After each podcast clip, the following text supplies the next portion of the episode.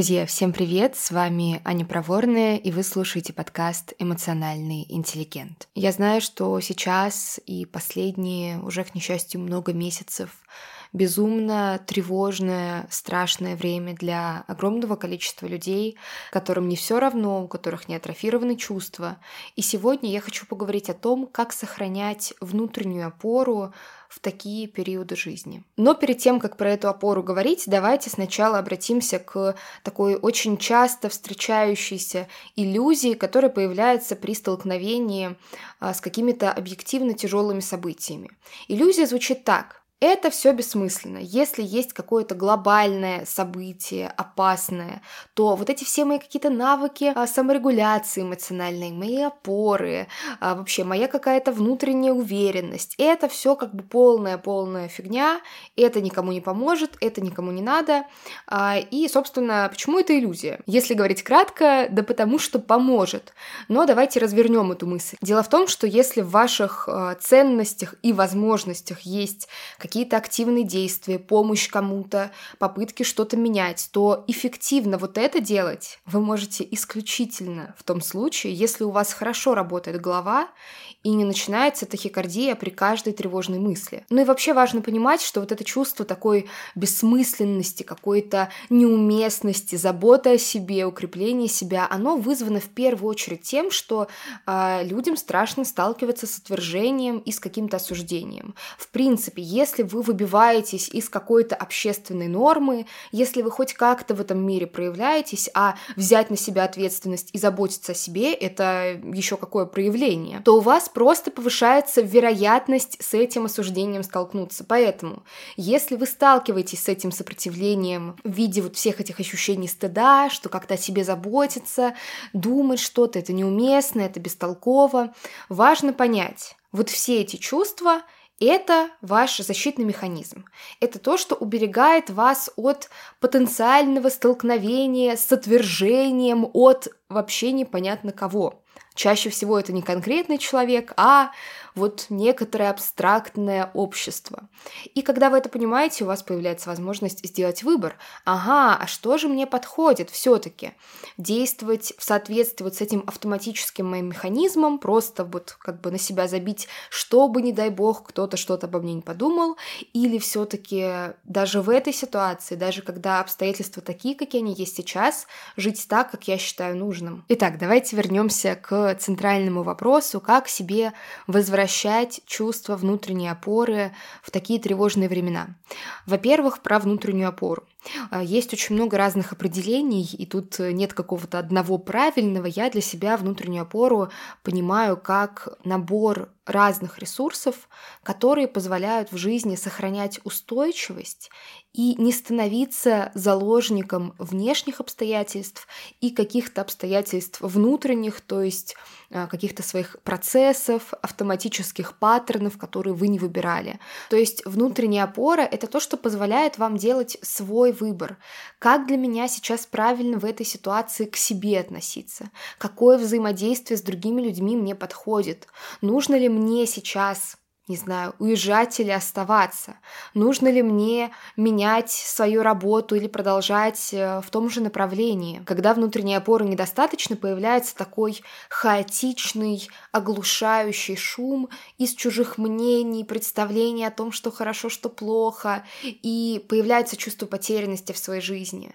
То есть что-то происходит в моем мире, внутреннем и внешнем, и я не знаю, что делать, я не знаю, что мне с этим делать. Когда человек находится в состоянии стресса, у него часто появляется такое ощущение, как будто бы вот пять минут назад все было в порядке, я э, мог на себя опираться, у меня была эта какая-то внутренняя уверенность, способность принимать решения, э, понимание, что да, я могу выбирать, у меня есть эта свобода, эта автономия, а тут что-то произошло, повысился уровень тревоги, и все, я чувствую себя каким-то незнающим, неспособным, но на самом деле, конечно же, сама по себе внутренняя опора, она никуда не исчезает.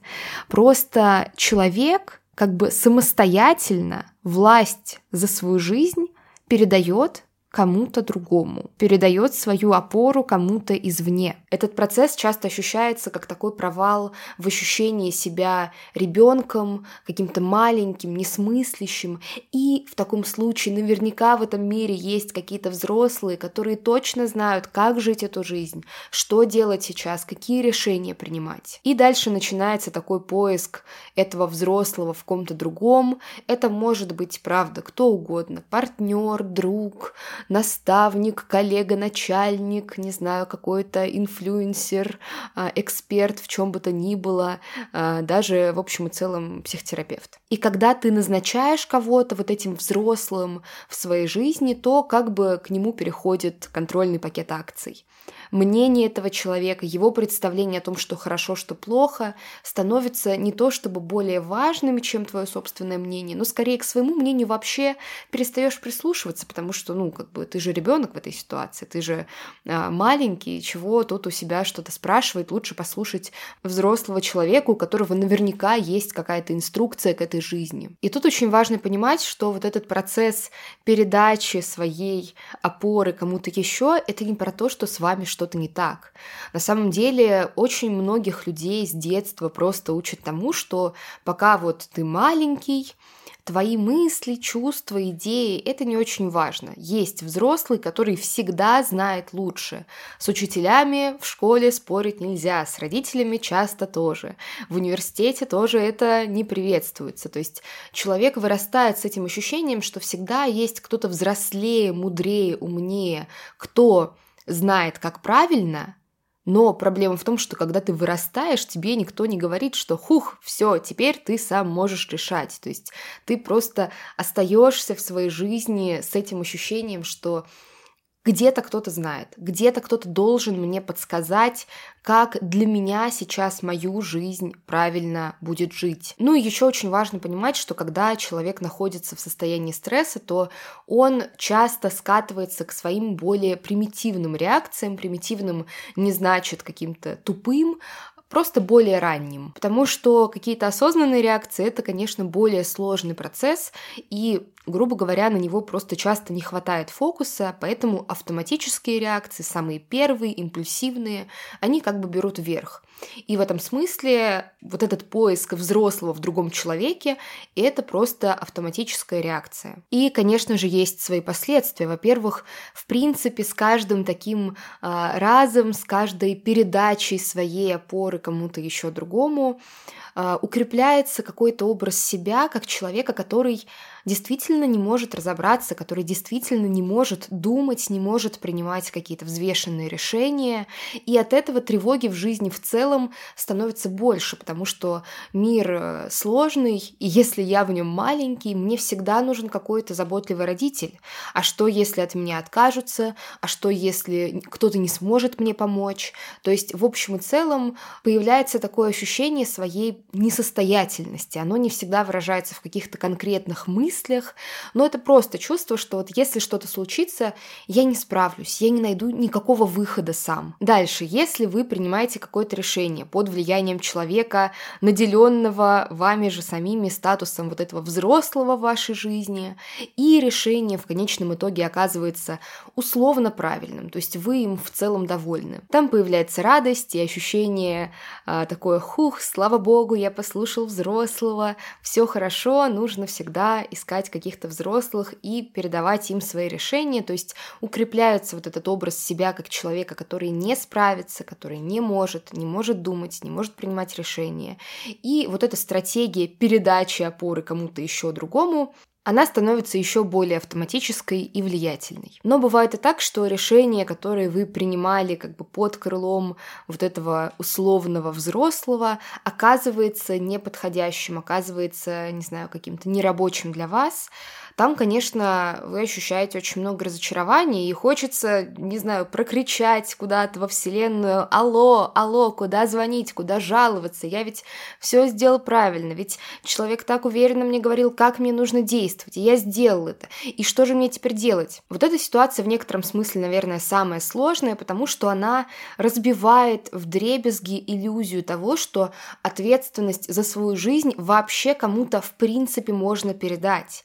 Потому что ответственность — это то, как вы отвечаете этому миру на те обстоятельства, внутренние и внешние, с которыми вы сталкиваетесь. Потому что, да, конечно, можно на время наделить какого-то другого человека властью, позволить ему управлять своей жизнью, но в любом случае отвечать на ту ситуацию, в которой ты впоследствии окажешься, придется именно тебе. И даже если очень хочется потребовать у этого мира книгу жалоб и предложений, написать там все, что ты думаешь о происходящем, а, ну, все равно ты сталкиваешься с тем, что это какая-то твоя проблема, и тебе нужно найти из нее выход. И в этой точке часто возникает такое сомнение из серии а, «Это что это получается? Я теперь вообще совсем самостоятельно должна или должен справляться? Я теперь что, а, обязан себе зубы лечить самостоятельно? Не знаю, там, обходиться без психолога, обходиться без экспертов, не знаю, там, бухгалтеров, учителей, еще кого-то?»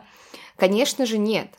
Здесь очень важно понимать разницу между двумя ситуациями. Первая ситуация, где ты как раз из вот этой позиции ребенка ищешь в ком-то другом взрослого, который тебе подскажет, как правильно жить. Вторая ситуация – это когда ты взрослый, и ты понимаешь, что мне нужна какая-то помощь, мне нужна поддержка, мне нужна, не знаю, профессиональная какая-то услуга, и ты идешь эту услугу или поддержку личную, например, получаешь. Например, вот есть какой-нибудь такой э, тревожный вопрос, предположим, про иммиграцию.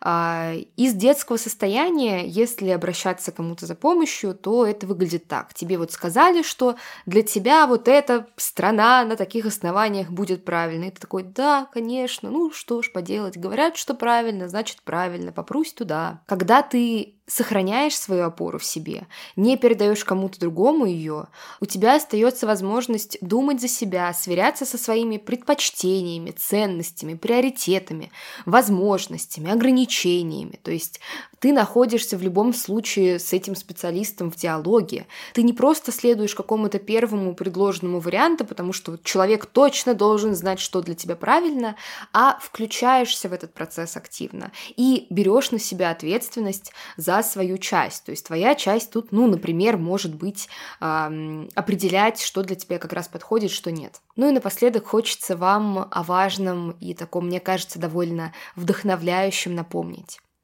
у вас 100% уже есть внутренняя опора, взрослая часть, устойчивость и так далее, как угодно можно это назвать. Потому что если бы вот этой опоры не было совсем, вы бы уже точно разрушились об этот мир давно. Просто в некоторых ситуациях вы уже привыкли опираться на себя, у вас уже есть этот навык, он достаточно крепкий, а в других пока что этого навыка не хватает. Хорошие новости тут в том, что вам не нужно заново с нуля собирать велосипед, вам просто нужно научиться на нем кататься в разных условиях. Это получилась странная метафора, но тем не менее, мне кажется, она довольно точная, и об этом можно напоминать себе, например, когда прямо в моменте вы ощущаете, что вот я снова ищу кого-то взрослого в других людях, и если тут ставить перед собой задачу вот сейчас на скорую руку создать себе эмоциональную зрелость, то это, конечно, будет ощущаться как что-то абсолютно нереальное, но вам будет легче, когда вы себе напомните. У меня уже есть сила, у меня есть опора,